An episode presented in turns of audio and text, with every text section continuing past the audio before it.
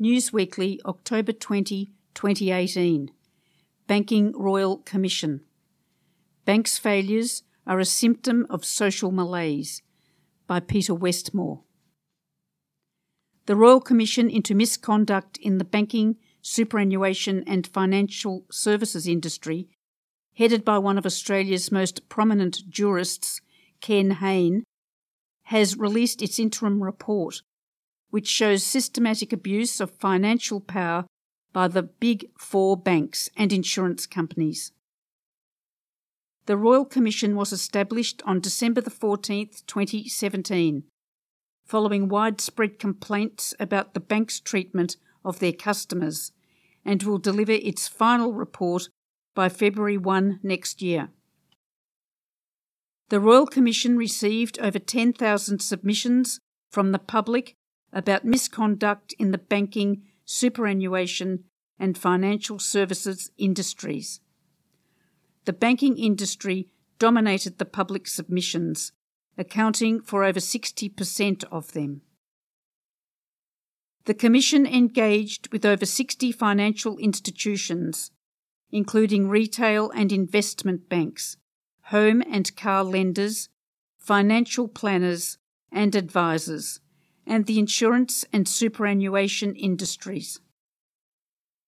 The overwhelming number of complaints concerned a handful of the largest financial institutions, including the Big Four banks CBA, NAB, Westpac, and ANZ, and superannuation companies such as AMP.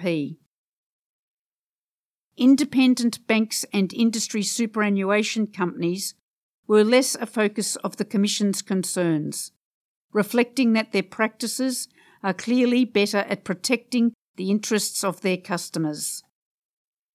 Greed is a vice. The headline issue in the interim report was the greed of some large financial institutions, the pursuit of short term profit at the expense of basic standards of honesty. How else is charging continuing advice fees to the dead to be explained. Less reported was why and how a culture of greed had become established in these institutions. Yet the interim report discussed this in detail.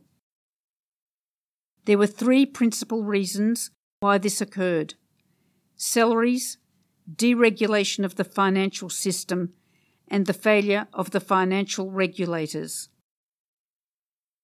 First, salaries in the banks were linked to business generated and profits, encouraging a culture of reckless conduct by bank executives. The interim report said the conduct that is at the heart of the Commission's work inextricably connected with remuneration practices, with deficiencies in governance and risk management, and with the culture of the entities concerned. Remuneration policies were tailored to different parts of the staff or work of each of the major banks, but substantially they were the same for almost every employee at almost every level of the organisation.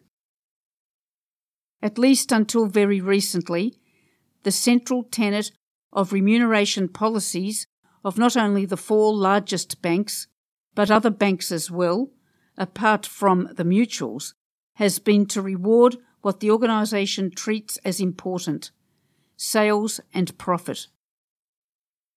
If there were exceptions to this approach, they were immaterial.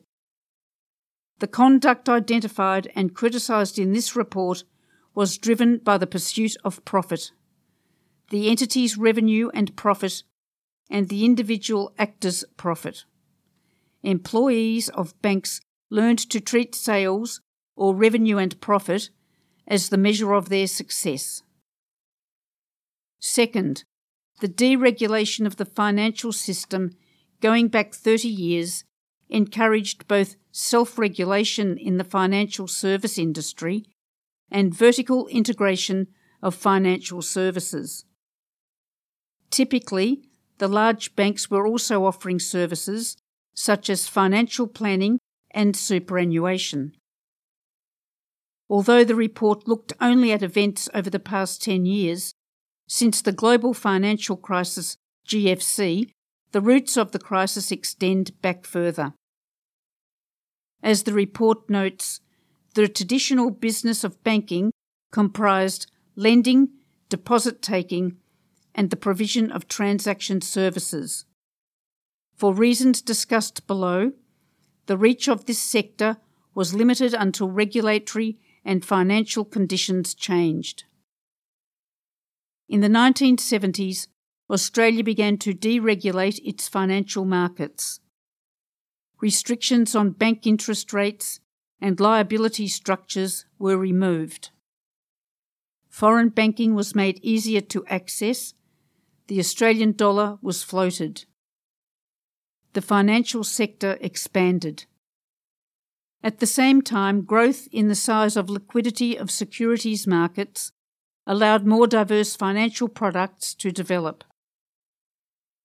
Banks acquired financial planning, investment, insurance, and superannuation subsidiaries, all of which were staffed by people who were paid by results. The results were predictable. The interests of the staff and the corporation were often placed ahead of and against the interest of their customers.